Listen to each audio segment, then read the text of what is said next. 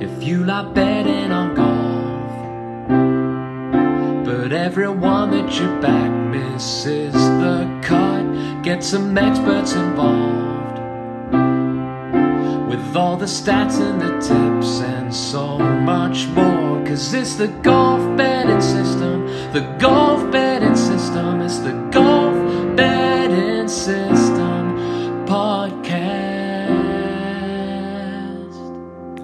Greetings and welcome to the Golf Betting System Podcast 154. This is our 2021 The Players Championship and Qatar Masters tips and picks episode. Paul Williams and Barry O'Hanrahan join me, Steve Bamford, to discuss this week's PGA Tour and European Tour action. Good morning, gentlemen. Morning, guys. Morning, guys.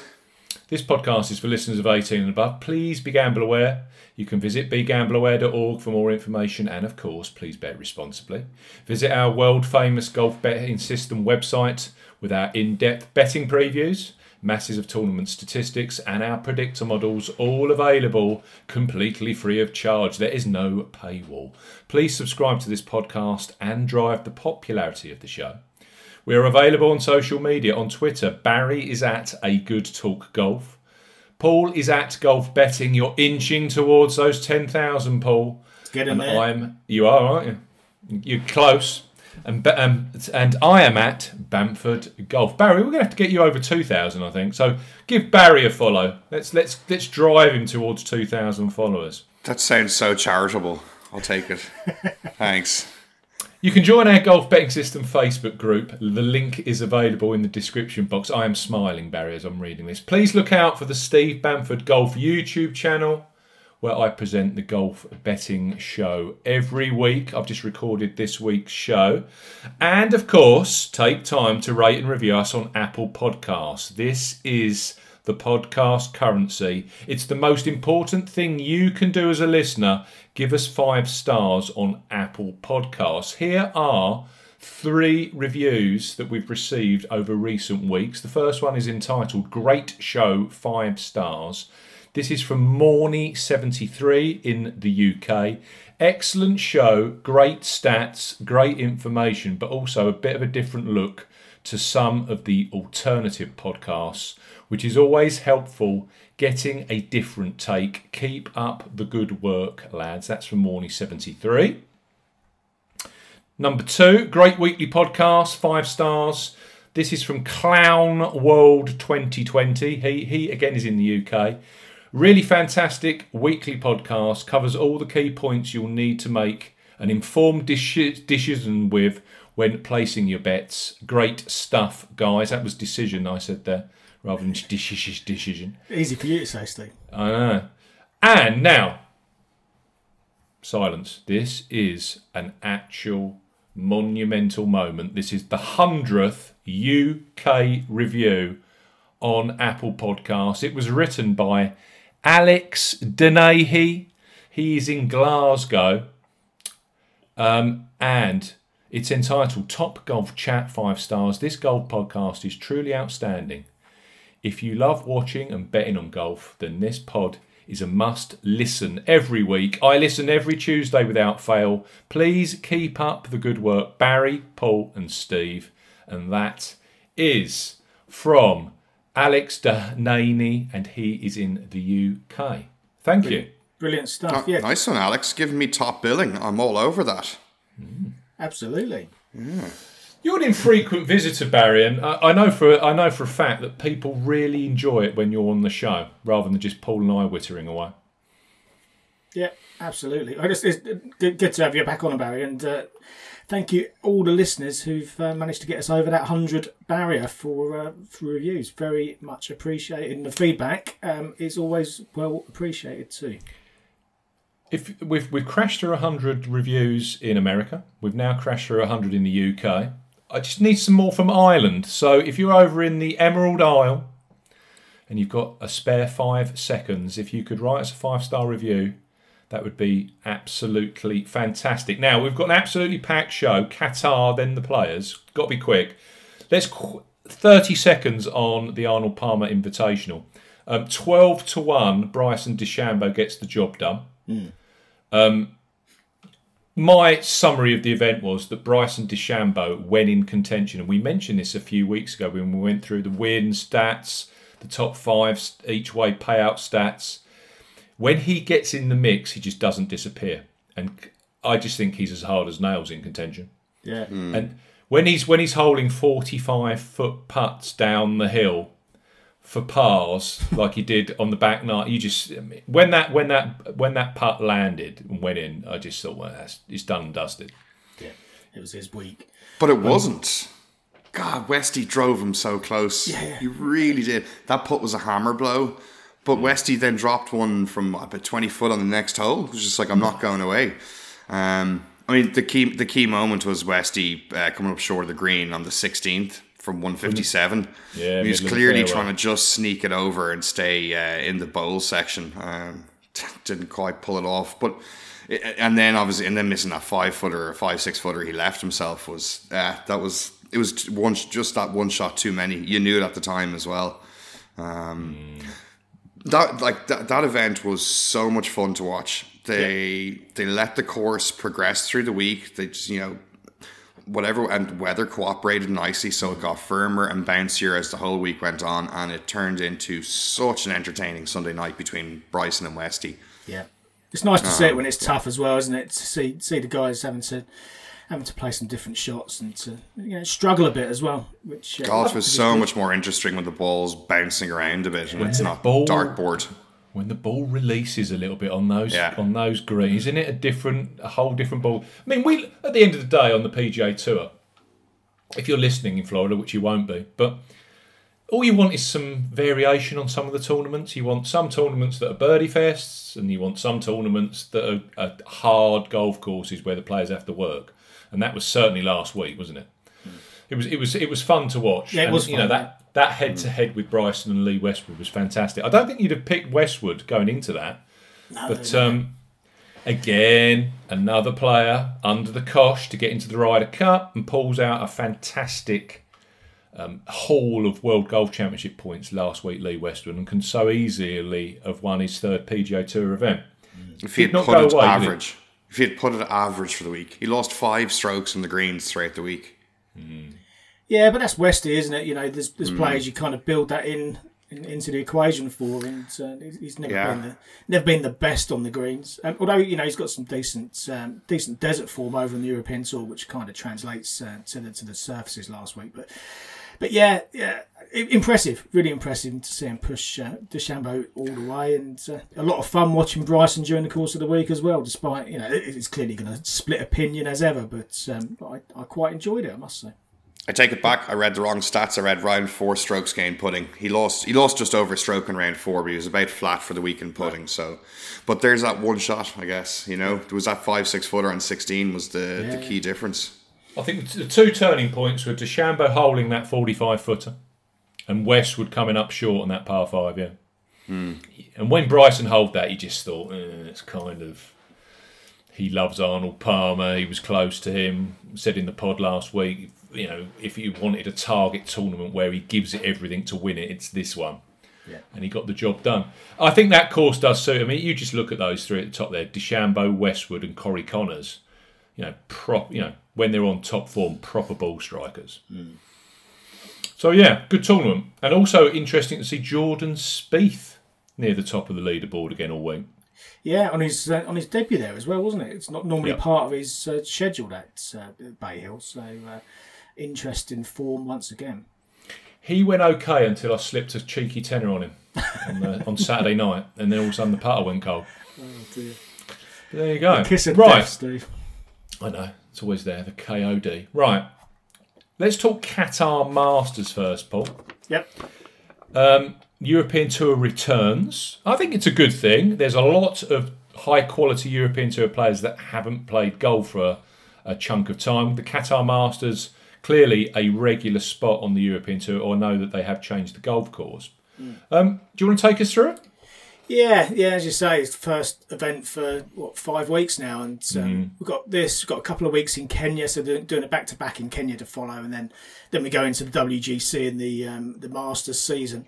Um, as to what happens after that, we'll have to see because there's still some con- well, still some um, uncertainty, I guess, about this Iberian swing which will happen post Masters. But uh, fingers crossed that all happens and. Uh, we see some action over in the uh, Canary Islands. I think we're heading to. Um, with any luck.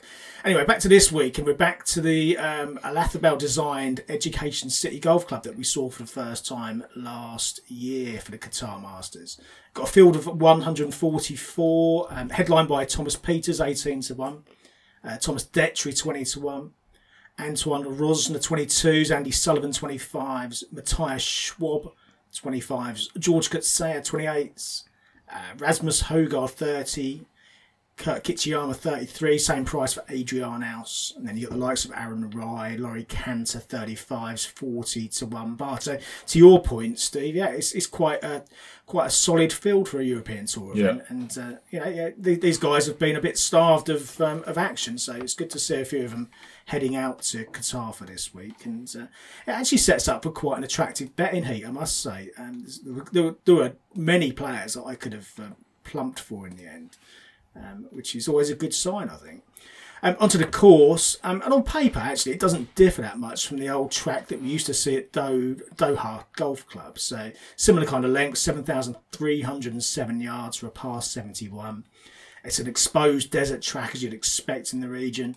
This one's slightly more parkland in style than uh, than the old track, slightly more inland as well, the other side of the Qatari capital um, but still only a couple of miles away from the old track. So you know, I, I don't think you disregard completely the um, the old form from from Doha over the years. Uh, platinum, pla- platinum, paspalum grass has been used throughout, and on the greens, of course.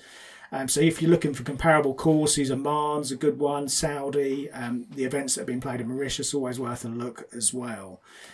Uh, last year, Jorge Campillo won 125 to 1. 13 under was his total, so it wasn't a complete birdie fest. And looking at the forecast this week as well, Friday, Saturday in particular, and Sunday look like they could be really quite windy. We're talking 15, 20 miles an hour standard and potentially gusting 30 plus on Saturday as well, which Oh wow. Which could make it quite um, yeah, could make it quite tricky. I, I personally, I think with that thirteen under, I'd, I'd be surprised if they hit that number. I wouldn't be surprised if it's a single figure winning Okay. total this week. Quite technical then. It's gonna be Yeah. it could be grind. Could be quite a grind. And in the lead up to last year's event on the um, the Monday Tuesday, it was quite windy when they were practicing, and you could see that from the interviews and the way the players were talking. And they all said at the time, if if the wind picks up around there, it's going to be really really quite a uh, test. And uh, it wasn't too bad. There was a bit of wind last year, but it wasn't it wasn't what we were expecting to see this year as well. So I think that's uh, I think that'll play a part this week. Um, it is kind of set up for that though. The, the fairways are quite generous. Um, if you look at the stats from last year, and clearly we've only got last year to go on, um, the accuracy stats between the whole field are really quite consistent. You know, a lot of people were hitting that kind of 60 70% bracket, which which tells you that the, um, the, the fairways are quite wide and most people are playing to similar kind of parts as well. Um, greens and regulation stats were really quite consistent as well. So the real differentiator last year was on and around the greens.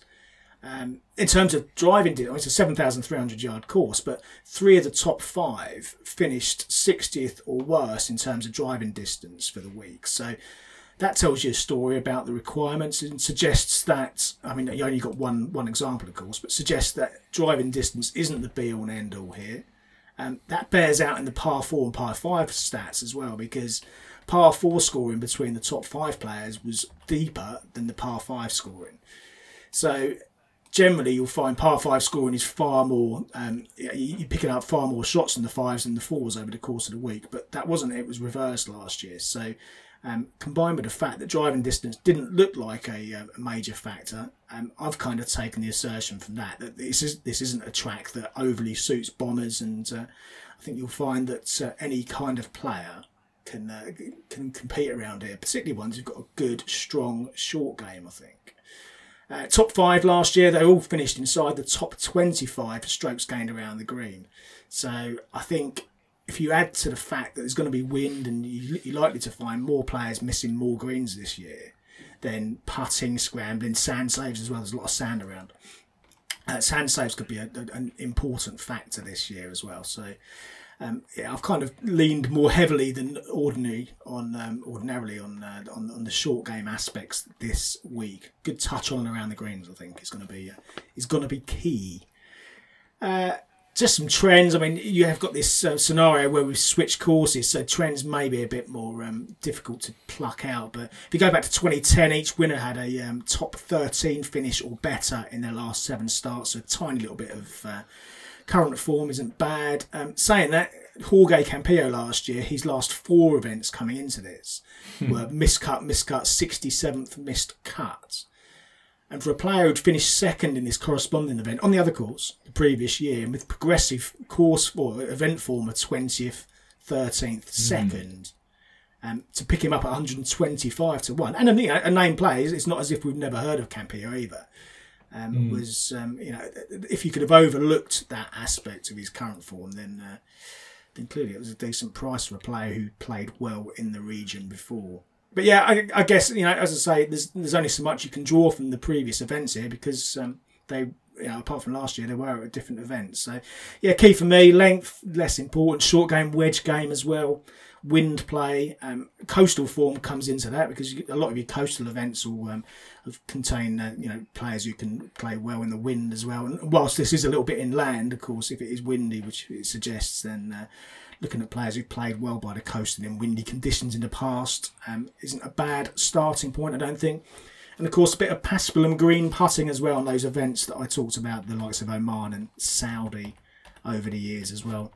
Well worth a look. Um, boiling down then, I've backed five players in total.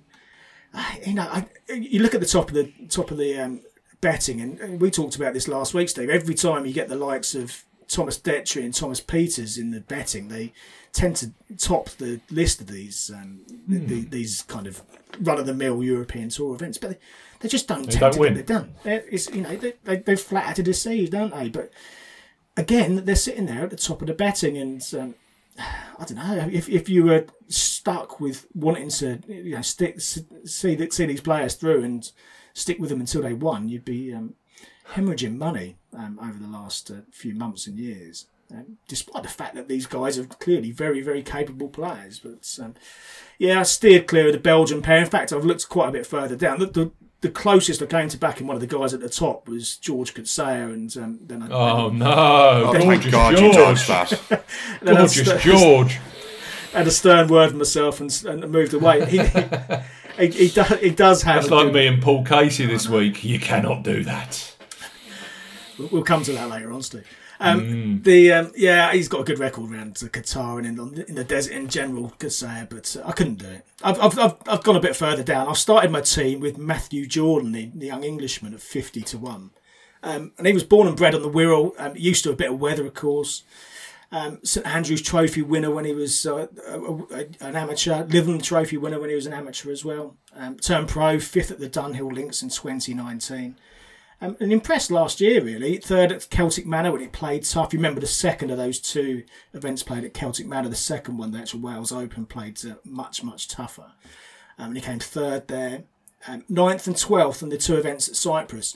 They could well be a good point of those two events. If you go through the top five finishers from this last year, each one of them played well in one or other or both of the two two Cyprus events at the back end of last year. So um, that's a good starting point as well um, for, for whittling down the team. So yeah, 9th and 12th in Cyprus, 28th here last year. Um, the putter was dead cold last year. I think he was 57th, something like that, for putting on the week. But if you look at his recent putting stats, um, he's been top, top 10 for putting in five of his last eight outings. So his putter's warm. Um, he's made 12 straight cuts. Last year, 21st for strokes going around the green, 12th for sand saves. Decent short game. And for me, he fits the bill completely, and he's one of these young players who I think is um, just about due a breakthrough. And uh, this could well be the week for Matthew Jordan. So, uh, yeah, quite happy to, uh, to to take a chance on him at 50 to 1. Um, backing that up with Chris Paisley at 66 is another um, true putting and short game expert. Seventh here last year. Um, he gained nearly nine strokes on these uh, greens here last year. And uh, again, talking about his short game, 15th for scrambling on the full year last year. second for sand saves, ninth for strokes gained around the green. That's his game in a nutshell. There's some decent outings recently as well. Seventh, seventh in Abu Dhabi, which was clearly a Rolex Series event, so decent level. Um, 21st in Saudi. Um, doesn't really suit as much, I guess, but um, in terms of that field, another star-studded event. In fact, that was a better quality field than the Dubai or the Abu Dhabi event, rather. So, two decent outings there. Um, and a couple more top five finishes in the desert over the years Dubai and Abu Dhabi, also ninth in Oman, which we talked about in terms of the Paspalum greens there. It's a bit of an erratic sort in terms of his um, finishes. There's a lot of miscuts in there as well, but when he plays well, he does tend to finish in that kind of top five, top seven positions. So for an each way punt at 66 is quite happy to take that one on. Um, and three more longer prices this week. No particularly short prices in my in my team at all this week. Um, Pablo Larrazabal, 100 to 1. Decent wind player. Um, the Spaniard, only when it's um, only when it's dry, mind. If it's wet and windy, then he doesn't particularly like it. But uh, if it's dry and windy, it levels the field quite a bit. Um, particularly if there's a bit of width, which there is a bit of width out here on the uh, on, the fairways as well. And you look through his record, you know, in terms of his CV, he's got a far, far better record than the vast majority of the players here. Five decent wins to his name. Um, one of which was in Abu Dhabi, where you remember he held off um, Lefty and Rory McIlroy back then in 2014. He's also won at the Golf National, which is another tough and exposed track, which could have some correlation this week as well. Um, it's just his incoming form that kind of puts um, uh, put the put the uh, layers off at least. Miscut 53, 51, so not a great deal from three outings this year so far. But looking at last year's performance here, he finished seventh of a similar run of form really. He top putting for the week. Um, he shot the best round of the week as well, uh, 63 on Saturday. And as I say, he's, he's, not in dissimilar form coming into to this week. So um, with his strong wedge, strong short game, second for strokes gained around the green last year, um, I'll, ta- I'll, take a chance on him. Certainly, he's, he's flashed a little bit of uh, long game form at the uh, Saudi in, uh, International as well, ninth for strokes gained approach, which is uh, which is good for Pablo. So um, yeah, boy, put it all together, I think he's a decent punter, hundred to one. Um, and to even longer prices, Adrien Saddier at 250 to 1. And uh, if you're looking at Campillo last year with his incoming form what did I say, miscut, miscut, 67 miscut, I think it was then um, Saddier's four consecutive miscuts coming into this um, trumps that a little bit. But uh, that's why you're getting the price on him. I don't, I don't think he's that bad. I mean, the other thing you can uh, you can pick out from Campillo is he'd finished fourth and second in Oman over the years, and uh, Saddier's got a couple of top te- top threes there actually, top three finishes, one on the Challenge Tour and one when it was played on the European Tour as well. And if you go back before those miscuts, sixth at the Scottish Championship, ninth at the Cyprus Open again, which I talked about a second ago. And at the Cyprus Open, he only made one bogey during the course of the week. He got up and down 15 out of 16 times. So clearly the short game is working very nicely back then. Uh, 12th here last year. Um, and uh, whilst we've not seen him this year, there's plenty on his um, social media to suggest that he's been preparing and practicing hard and seems quite comfortable and happy with the way that his game's progressing. So um, happy to take a chance on him at 250 to 1. And happy to take a chance on SSP Chaurasia at 300 to 1. Your um, old mucker. My old mate Chipazia, yeah. Um, Chipazia. He, uh, you can you can get 350s if you take five each way. I took 300 to one with eight places just to oh, give him a Barry. little bit extra. Good Barry, man, he's learning. Paul. He's learning. I, have told you, Barry. I listen. I listen to, to, to what you preach. He doesn't so, yeah. listen to me, but he listens to you, Uncle Barry. So the SSP cash train coming in. so you watch you watch him finish fifth now, and I could have had quarter of the odds. But uh, yeah, no, I've taken three hundred to one eight, eight each way. Um, and if you go back to the to, to, what I talked about in the preamble, assuming that lack of length of the tee is still a factor here, which I, I think it is, um, that gives the likes of Chaurasia a chance. And of course, Is the shortest player on tour, um, and he has to offset that with a decent wedge game and a decent short game. But he's got both of those in spades. He's very, very good um, on and around the greens. Four European Tour wins in total, all of them in India, um, but clearly capable. And he's got a little bit of form outside of India as well. Um, and he's been striking the ball really well for pretty much for 18 months, give or take. You know, the odd blip here or there, but, um, but it's been some good stuff. And over his last three starts on the uh, PGTI on the Indian Tour, he's finished 13th, 4th, and then 3rd um, a couple of weeks back. So brings some decent incoming form into this. Um, 28th here last year, 9th um, going into Sunday. So it's uh, it's got some course form, it's got some good current form, um, and if it does turn in turn into a wedge and um, short game, um, experts track and uh, you know that that's the key differentiator this week. Then um, I want Chaurasia on the team at that kind of price. So uh, yeah, I'll take a chance on him. Uh, so that's my five. Yeah, I'll just recap. Chaurasia 300 to 1, Saddier, Adrien Saddier 250s, Pablo Larrazabal 100 to 1, Chris Paisley at 66s, and Matthew Jordan at 50 to 1 at the very top. Any catch your eyes, chaps? I. If you're going off, the, I mean, literally, this is like 30 seconds of, of research. Um, Marcus Kinhult, Yeah, yeah, yeah. yeah. third in 20. good Qatar, yeah. Yeah, third in 2018, seventh last year here. And you're just saying technical, windy, someone with a coastal heritage. Well, we know with Kinhult, he turns up in, on all those kind of tests. And, you know, Campillo last year came off, was it three missed cuts and a 60 something? Yeah, yeah, yeah, yeah. Well, so far this year, you've got Kinhult missed cuts, 60th and 70th. Wouldn't be surprised, you know. I think, You know, yeah. he pop, pops up at the top of the leaderboard. Oh, that Kinhult, yeah, oh God, yeah, good in the wind, good by the coast. 100 to 1. Yeah, no, it, it did. It did. Uh, it did come into the equation for me as well. I- It, it's it, it's an interesting dynamic this week, isn't it? Because you can look at Campillo from last year. Um, you can look at his incoming form and say, well, okay, that's that. You know, you got a sample of one, but that tell that suggests that you don't need to be in start, sparkling form. You also look at the fact that there are only, there've only been three European Tour events, and clearly, the, you know, one of them was a Rolex Series event. One of them was this star-studded event in Saudi. Um, some players either haven't played at all, or they've been playing in very, you know, in, in, in higher quality company, and their incoming form might look poor. It might look artificially poor. So, so yeah, I, it, it, it, does beg a lot of questions about players a little bit further down who, who could turn around what looks like some particularly bad incoming form and, uh, and perform well at a decent price. And he is a decent price. He was he was about hundred to one, wasn't he? I, I'm not- Kinhult's win at the Betfred British Masters, which was at Southport by the sea. Inbound, miscut, miscut, miscut, miscut first. Yep. How could you miss that? Exactly, and and his previous outings, he was seriously negative both tee to green and putting. So he's abs- He's another one. He's you said off mic. Um, I, can't, I can't believe I'm going to try and link Marcus Kinhult to Bryson DeChambeau. Um, but you get these players that literally find something and then just go out and become contending Yeah. sort of monsters that week. Um, we saw it with DeChambeau last week, who was he was showing flashes, but if you were looking at DraftKings percentages for last week, DeChambeau of the top five or six in DraftKings was the least played because no one wanted to go near him.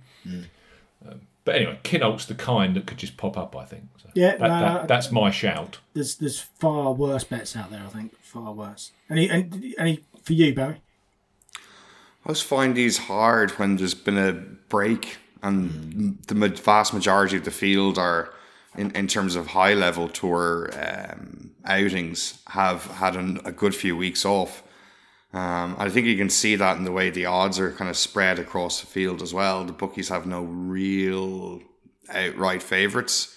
It's just the two big names at the top are just you know inserted at standard odds. So I find these very difficult weeks. Um, I might just hang on until it's in running and see does anybody catch my fancy. Um, just a partisan bet on Paul Dunne. I know he's been out there in the Middle East for a number of weeks now, working on his game, and playing some golf. So, you know, maybe the full acclimatization could be the little trigger or that he needs to kind of get things back on track. So Yeah, yeah. that's no- it for me for now.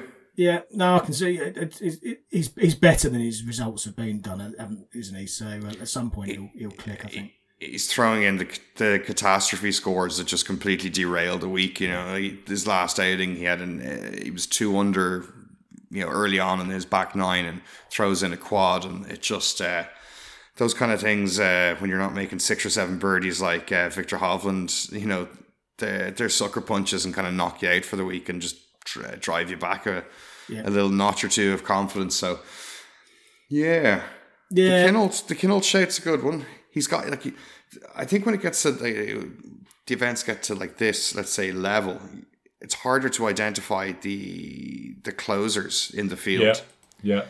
uh, and, and then you're kind of just banking on grabbing that place and. Uh, from the starting position of most of the field not having played in five weeks, it becomes even more of a lottery, I guess. Yeah. Yeah, I, the, the other one who a a very similar kind of um, scenario to Kinhult, um, who was close for me, was John Catlin, who played Yeah. um, well at the back end of last year, got a couple of wins on tough Did. tracks as well. Um, and again, gone right off the boil, but you can kind of understand that, can't you? You know, he's, he's got a couple of wins, he's expended all of that um, physical and mental energy to, to achieve that, and uh, took his foot off the accelerator. But um, 125 to one for a player who has got those two wins in relatively recent times, um, at you know not a dissimilar level to this, and not a dissimilar level of difficulty, um, assuming that the uh, conditions are going to be reasonably tricky this week. So again, another one if you can just overlook that recent form, that very recent form, um, could be a uh, could be a decent punt. But yeah, that's me. So we uh, crack on with the uh, players? The Players' Championship. It's the fifth major. Stop that. No, I just it's not. I say that I say that every year just for you, Barry. It's clearly Oh. not the fifth major, but it is the PGA Tour's premium event. 156 man field this year, which is the largest we've ever seen. Um, that makes sense. I think what they've done is because they clearly pulled the event last year after Thursday.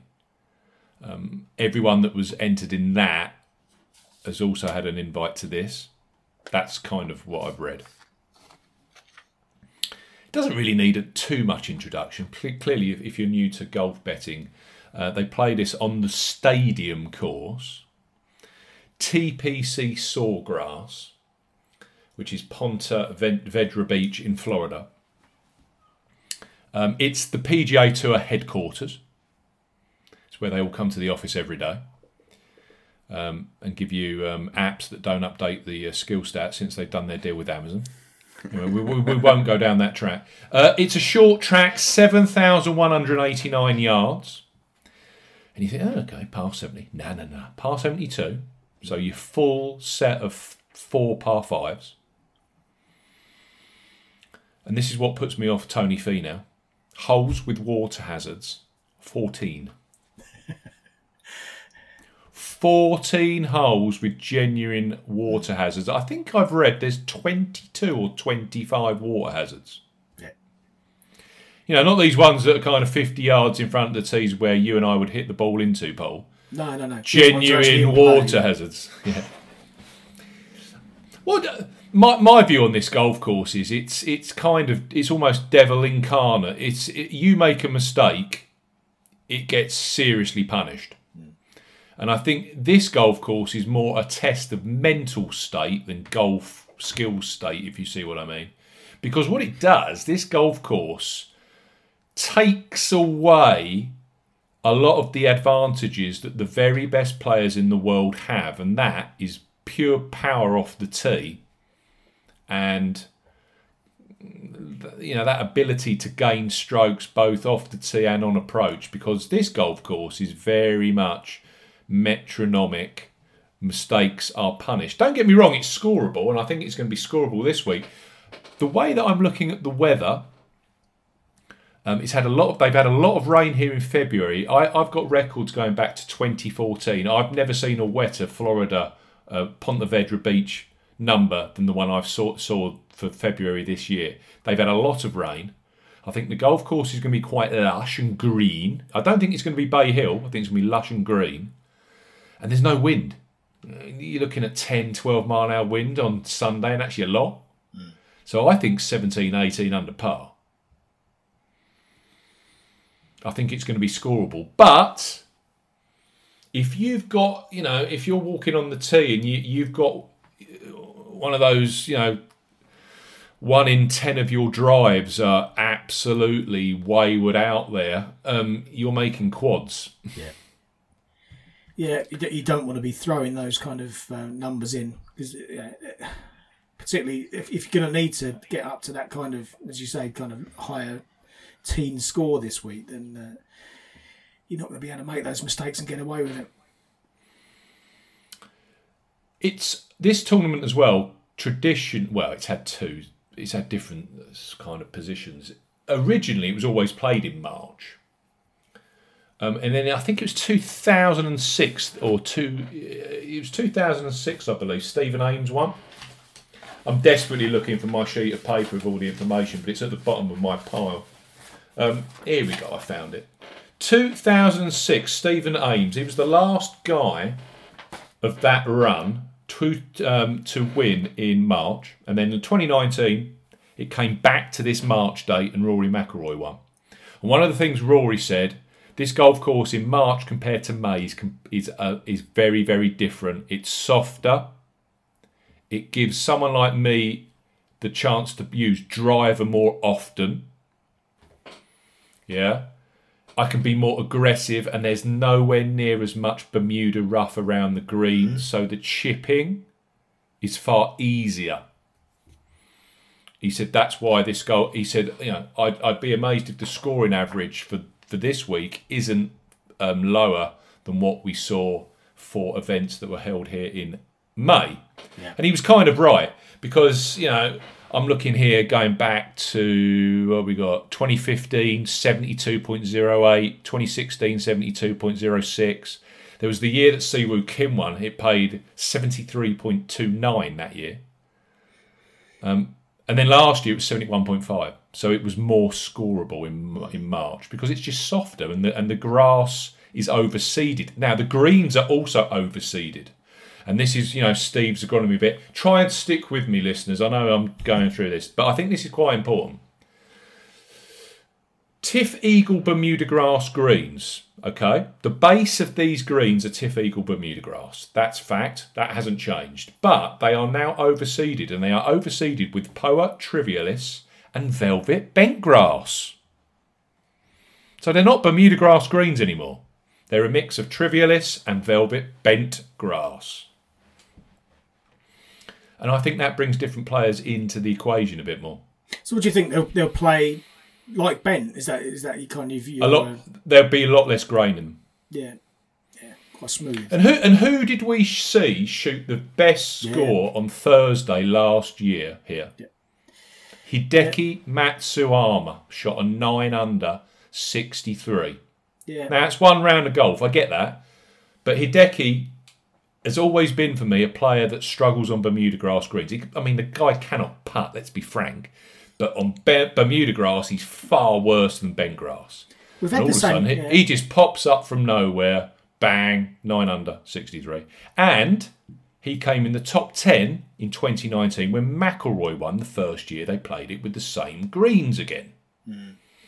We had the same kind of scenario with with Matsuyama at, um, at Phoenix, haven't we? Which again, it's got it's got a um, it's got a Bermuda base, isn't it? But then it gets overseeded, and uh, clearly his record there is incredible. Um, and if you look at it just at a raw, you know, oh, it's Bermuda grass greens, and therefore uh, Matsuyama can putt them. It, it, it doesn't play like that, does it? it play, again, it plays likely very similar to how we're going to see this this week pan out. I think. Do you want a list of players in this field that have won on these kinds of greens? Yeah, go So I for can give it to you. Two wins Hideki Matsuyama, Phil Mickelson. There you go. One win each. Casey, Corey Conners, Rickie Fowler, Russell Henley, Charley Hoffman, JB Holmes. I don't know why I put JB Holmes because he's not actually in this field. But there you go. Um, we've got Andrew Landry. I'll, I'll get rid of that. Rory McIlroy, Ryan Palmer, Ian Poulter, Jon Rahm, Adam Scott, Webb Simpson, Kyle Stanley, Brendan Steele, Jimmy Walker, and Gary Woodland. Gary Woodland, you must be tempted this week, Barry. Isn't he 100, 175 to 1 or something crazy? Nope. Well, only because I can afford to not go That's a, back a hard Gary. pass. Well, I, yeah, I can afford to not back Gary because I've I've had my win on Gary. You know, 200 to 1. 200 to 1 Gary Woodland. Just shows you.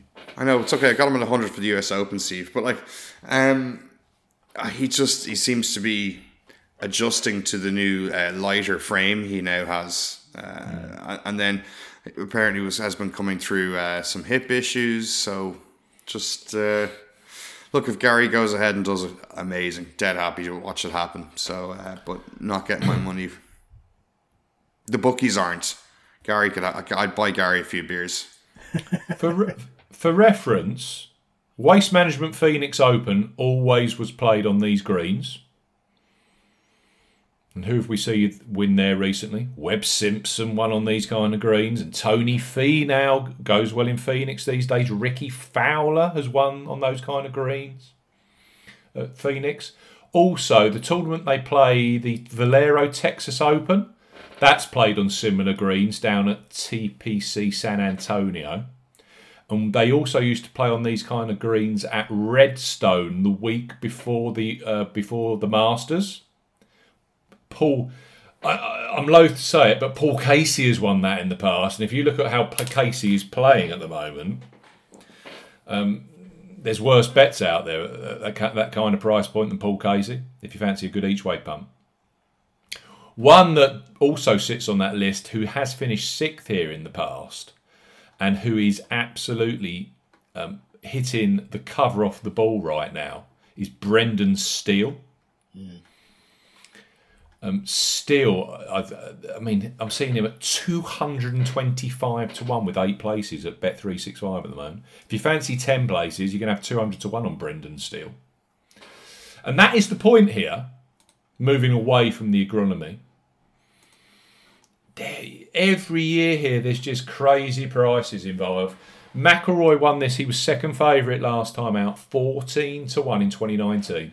But around him, we had Jim Furyk at 125 to 1, finished runner up.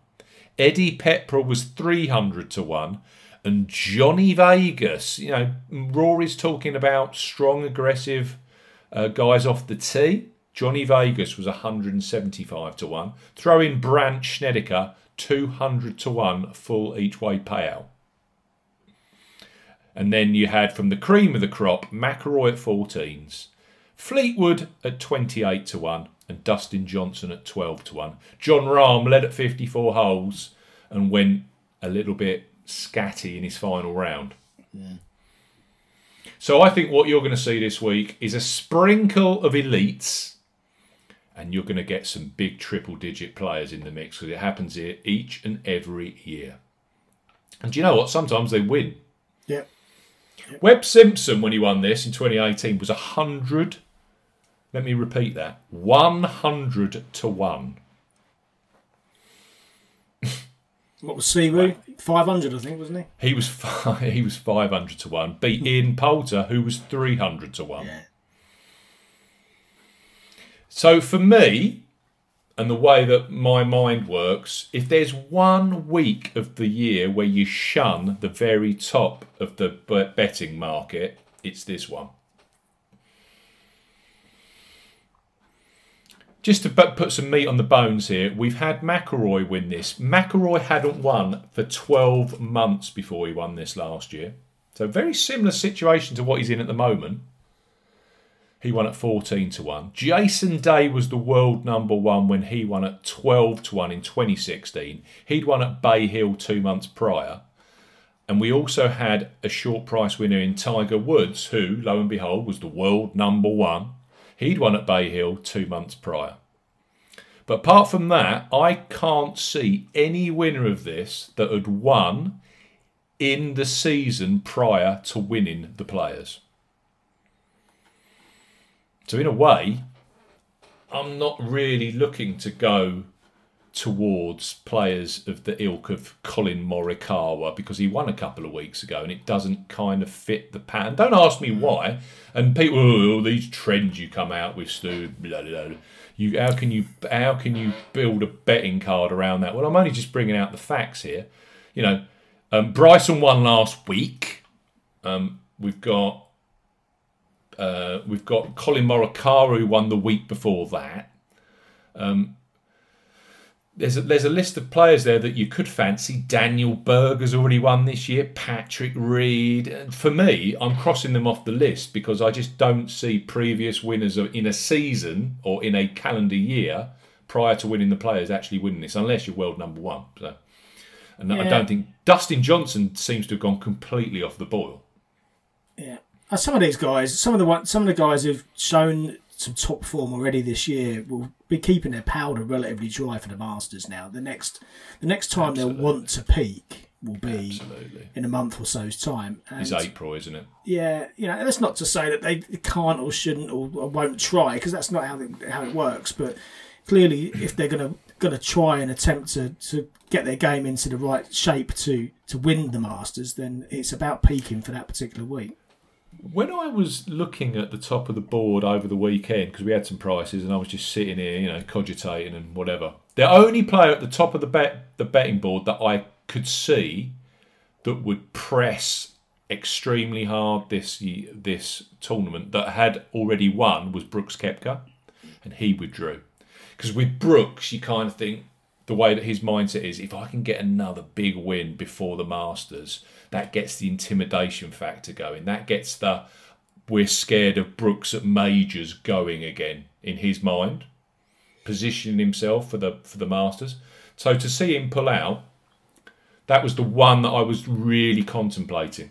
I mean, I think you know, and again, as I said, um, as, as I said a few seconds ago, um, twelve months Rory McIlroy hadn't won before winning this.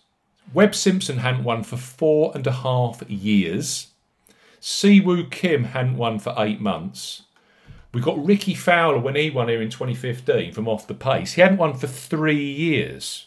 So, you know, we're not seeing players here win this. We're seeing great players win this. Matt Kuchar, two years he hadn't won prior to winning this in 2012. And KJ Choi was another one, three years in 2011. He hadn't won for three years on the PGA Tour before winning this. So, players that haven't won for a period of time I like, players that see this as a real stepping stone in their career can really bounce forward from this. You, you've got to find players that are genuinely motivated, and as you said, Paul, a lot of this is uh, if you've already got the win and you know you're playing well, why are you seriously going to go after the players when you've got Augusta in four weeks' time? You're going to keep the powder dry, in my opinion. So, it, to me, players that at the top of the list, I think that really will want to come into this and fire. McIlroy, of course. Rahm, he hasn't won for a while, and JT sitting there at twenty to one. JT, but he's just got far too many destructive drives in him at the moment, for my liking. Yeah, And then you got not- Xander at 20 to 1 that keeps staring at winning and doesn't. he might pop up because he's had a second place here. This is the fact of the, course, isn't it? It's such a neutral golf course. The best player on the week wins. And that's what they've always tried to get this tournament to be. And it works. You don't have to have a certain shot. You can be Jim Furyk and finish a couple of shots back of Rory McIlroy, the best driver of the golf ball on the planet. But that's that's TPC Sawgrass Stadium girls. Yeah, that does make a challenge in terms of getting or whittling down your shortlist because It's a nightmare. yeah, you, you can't necessarily start striking players off your list just because they don't fit a certain game shape. Um, because as you say, there's there's many weird and wonderful ways to uh, to navigate your way around this track. Yeah, Brandt Snedeker, Eddie Pepperell, Johnny Vegas, Rory McIlroy, Tommy Fleetwood, all at the top of that 2019 leaderboard. I think personally, there's something in. I, I do like players or prefer players that are- have at least had a decent outing in Florida in the last couple of weeks, just to kind of acclimatise themselves to Florida golf. Saying that, my top selection hasn't done that, but he's a bit of a horse for a course, I think. Anything to add to that, Barry? In terms of sawgrass? No, pretty pretty well summed up. Uh, I like I like the fact that it allows uh, players with different skill sets to to all compete on the same course. I'm all for it. I'm just looking here. McIlroy, sixth at Bay Hill, second in Mexico prior to winning this at 14 to 1. Jim Furyk had finished in the top 10 on his previous outing the week before at the Honda, uh, sorry, two weeks before at the Honda Classic. So there was something to hold on to there with Jim. Johnny Vegas had finished 16th the week before at Bay Hill, where he'd really driven the ball beautifully. And Tommy, ba- Tommy Fleetwood had finished third at Bay Hill the week before. So they, those were the top five in 2019. So that little bit of Florida form, I think, um, is something to look into. Right, I've kind of said where I'm at at the top of the market. The first I've plumped for is Patrick Cantlay, who I think is playing very nice golf at the moment. Is Mr. Cantlay. and one thing that you can see here, I'm I'm, I'm going through my post-it notes here, guys. So stick with me. Um, McIlroy in his two previous outings to winning this was sixth for approach and 13th for approach strokes gained in his two previous outings. Uh, Webb Simpson the year uh, the year before that he'd fin- he'd been fifth for approach and ninth for approach in his two outings before. So players that have been hitting their irons very close. I mean, it makes logical sense, doesn't it? Players that have been really hitting their irons nicely on approach, and that's kind of why I like the look of JT because if there's one strength of his game that isn't waning, it's the irons because he was second for strokes gained approach at, at concession. He, he, was right up there with Morikawa in terms of that approach play, but his driving was so so destructive. It was it was unbelievable. Even Jason Day was top ten for approach the year he won here uh, at at um, Harbour Town. Two outings, two outings he was 10th for a strokes gained approach at Harbour Town, and then the outing before he was 5th in New Orleans, where he was 5th for strokes gained tee to green that particular week. So I'm looking for guys that are showing some decent tee to green and approach numbers effectively. That brought me to Cantlay.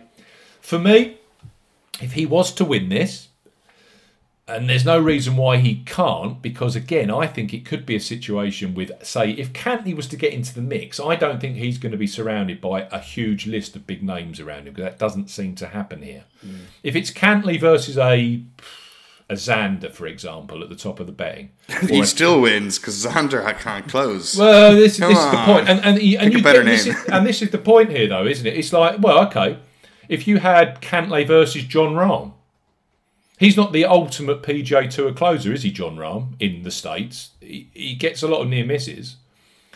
He closes on the European. But this is what you might find that Cantlay ends up with Webb Simpson. And he might actually convert. This is the point. I think you get this here. You get the kind of sub elite players that use this as a stepping stone. And I think Cantlay's right in that mould. Also, with Patrick Cantlay, an absolutely unbelievable Pete Dye golf course record. Come to my preview golf betting system.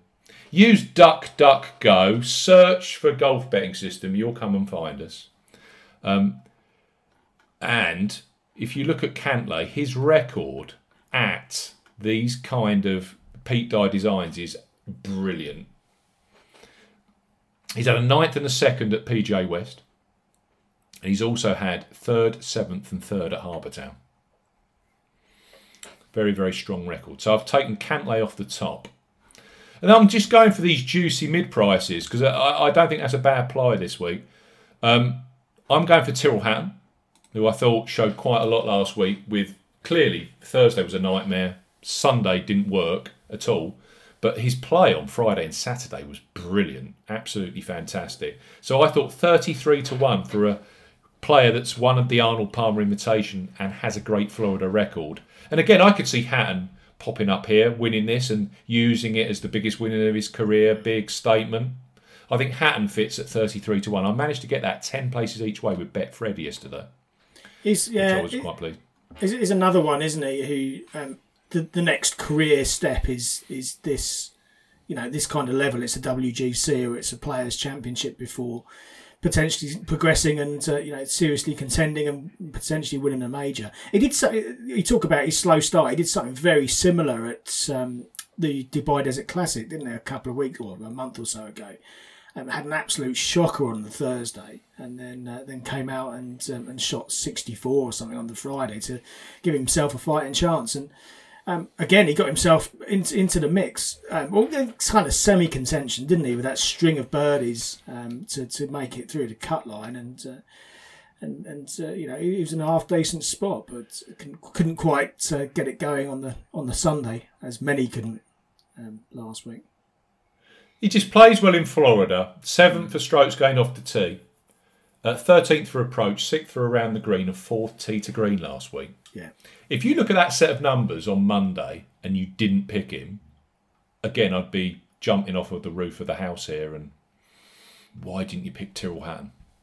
Those numbers are very, very similar to the outing he had in Mexico prior to winning the Arnold Palmer Invitational 12 months ago. They're pretty much exactly the same numbers. So I had to take Hatton.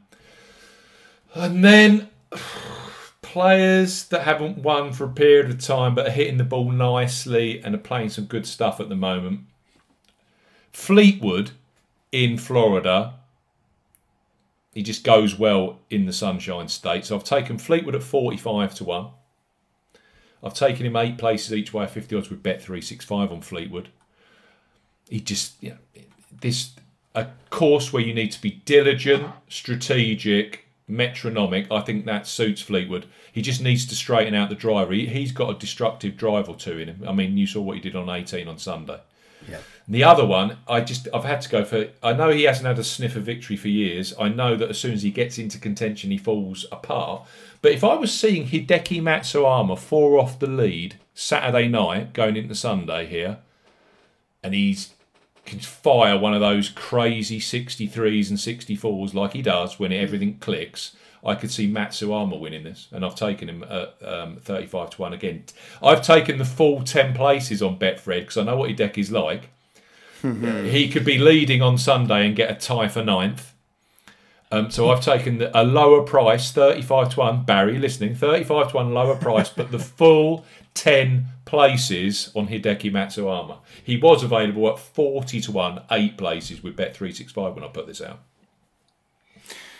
Changing the way people bet, you know, this is gonna this is gonna force the bookies into chasing more and more places, and we can only be, you know, we're just gonna be winners at the end of the day.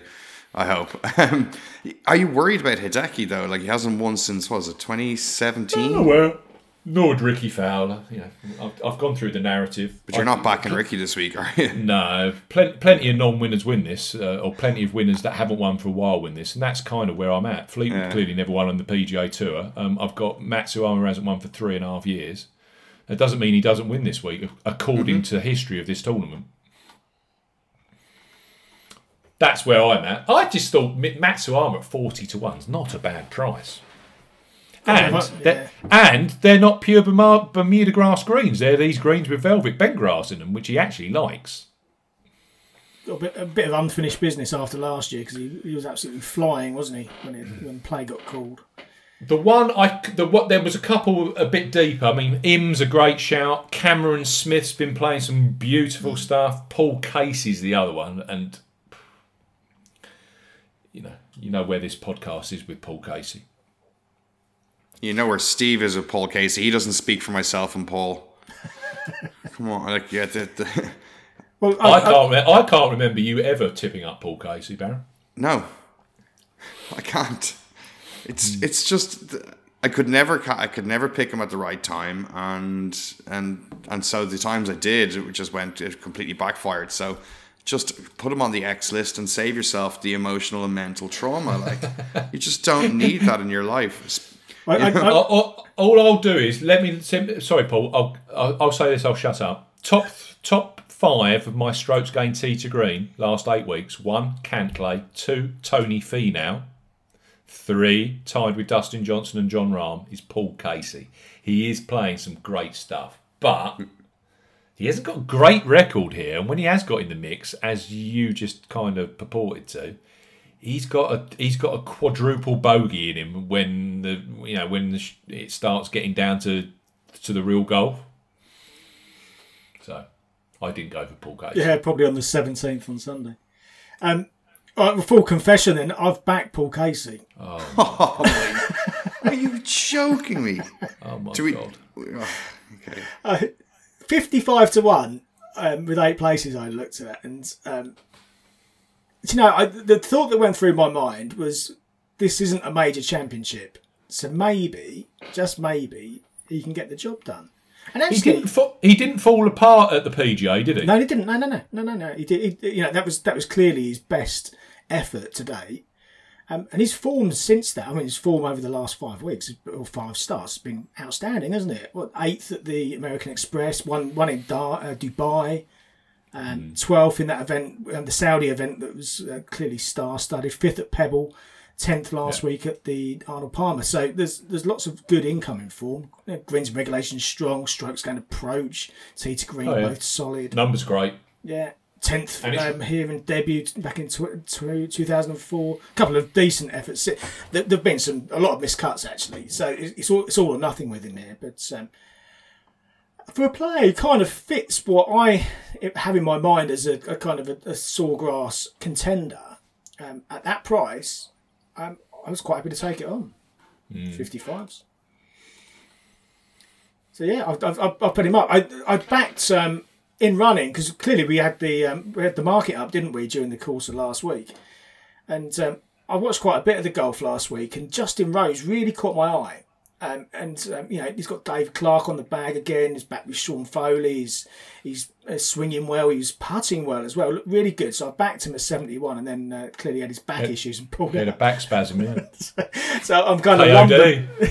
I'm kind of lumbered with this bet, um, which um, and he's been pushed out. I think you get hundreds to one on him now, so it's, it's not even good value having taken it in play. But um, but yeah, It's kind of yin and yang with Paul Casey, with me. Logically, this would be the biggest win of his career, so that fits. He is playing outstanding golf, that fits. Yeah, uh, and he's the right kind of price. That 55 to 1 spot has been a. I mean, Martin Kaymer won this at 90 to 1 in 2014. Yeah. Rickie Fowler, 66s. You know, these kind of elite players do win. Simpson at 100 to 1. So he does fit Casey. I just couldn't. So yeah, it, again, it's probably going to be one of the biggest regrets of my betting career when we record this next Tuesday. But at least you'll have that landed. What? That we didn't abuse Paul more about the bet, Steve. Come on, yeah. I can't believe we wasted all these minutes on Paul Casey. Okay. Like, this is this is Let- let- let- let's move an forward. Insult What- to the listeners. Come on. Who are you? Who are you on then, Baron? Uh, even though you said winning in this calendar year is not uh, great, I just want to point that out, Steve. You completely contradicted yourself and put your headline bet as Tyrrell Hatton, who's won not too long ago. Um, Uh, not in America though, but yeah, I, I see what you're saying. Oh, good asterisk, nice. I um yeah, I, I kind of had Hatton poking popping into my head over last weekend and uh, backed him as well. He makes a lot of sense, Baron.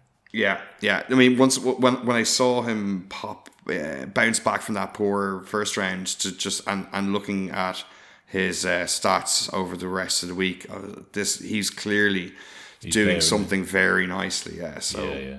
Uh, I, I don't. I just don't. And and we know this. We do this each and every week. Players defending titles for a professional golfer. It either can go very good or very bad, and it's just one of those. Yeah, it started poorly, but then He was he he was what he was with was he playing with Rory and, uh, and it just all went and Frankie played awfully.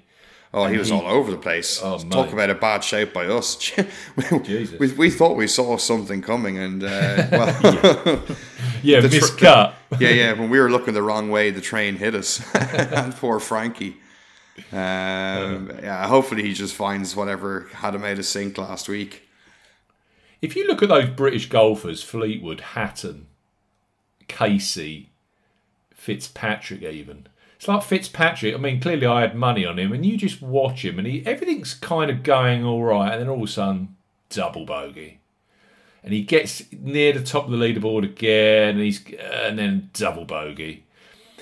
With Hatton, he's just got that little bit of swagger about him. When he can get to the top of leaderboards, and I put this in my commentary, his numbers are mad at the moment, Matt. If you look at Hatton worldwide, you know, fifty-four percent top ten rate over his last twenty-four starts globally.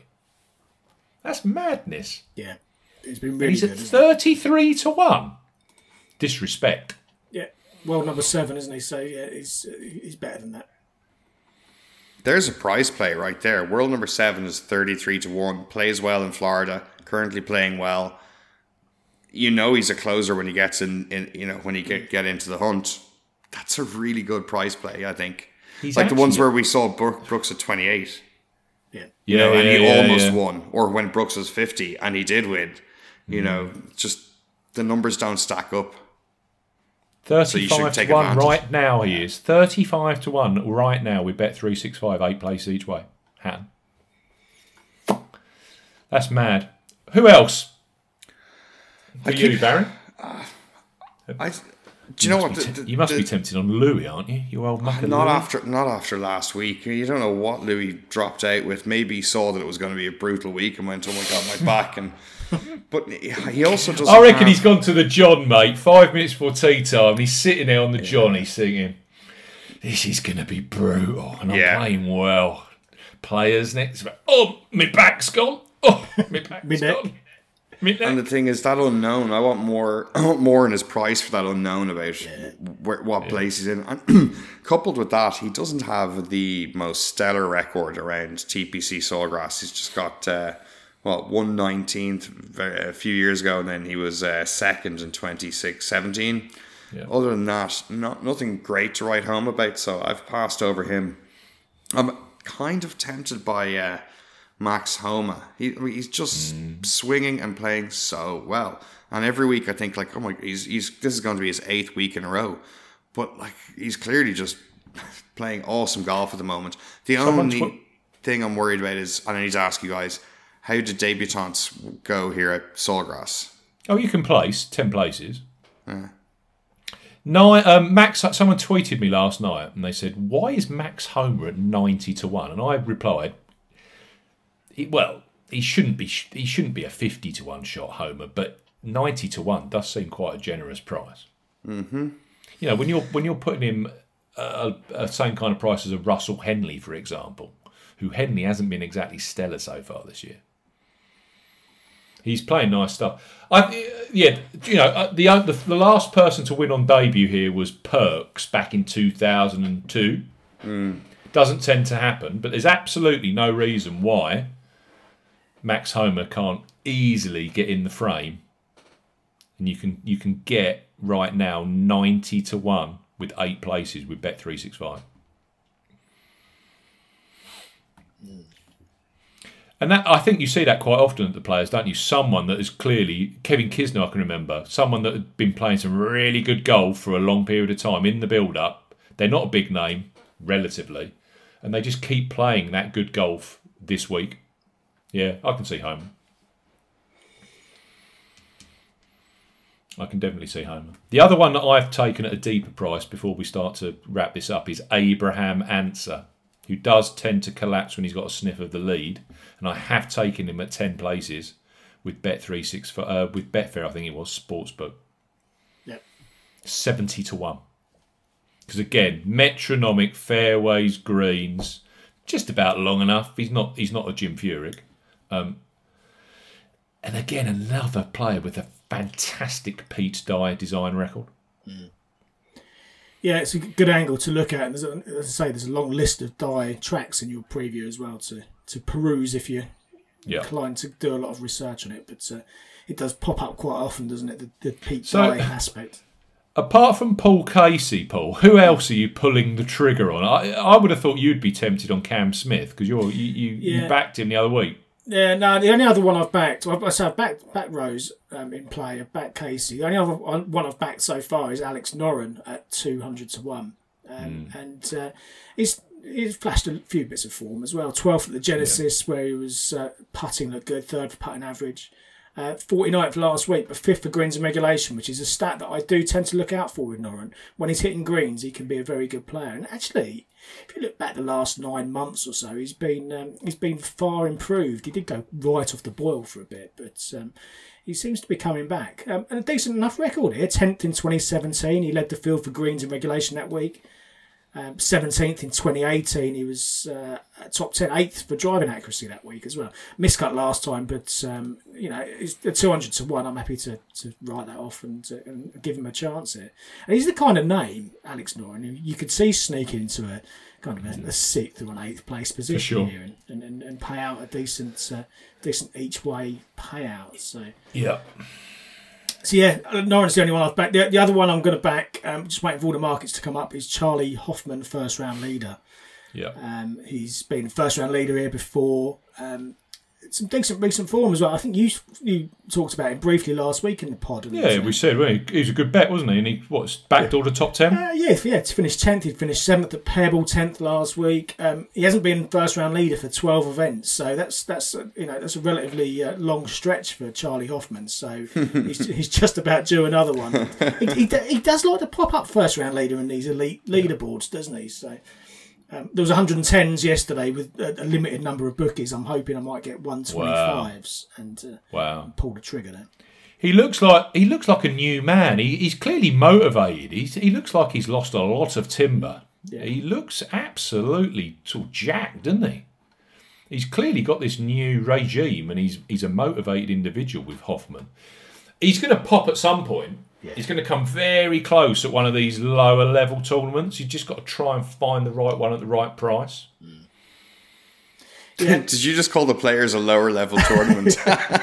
No, no, no. I mean, I mean, in the future, a lower level tournament. I th- Well, I I'm talking what about saying is actually he- he's not being gonna in the mix back nine Sunday. Hoffman will get there at some stage. It's just where is it going to be? yeah, yeah. Could could be a Copperhead or a Valspar or I don't know if it's the Honda next week.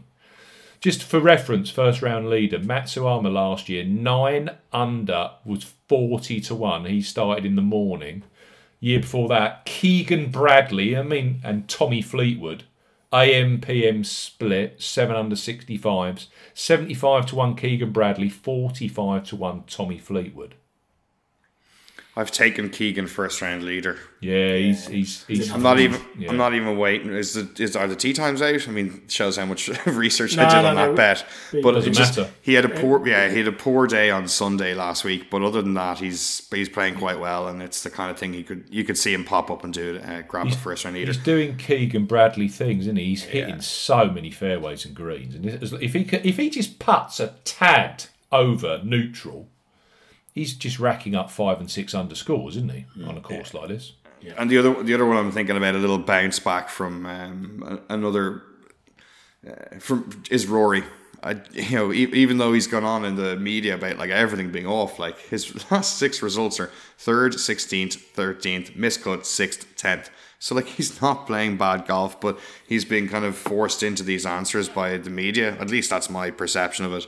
I think he'll have a little bit of a point to prove getting out this week. So um, yeah, he's like tw- twice as odds for a first round leader as he is for the outright market.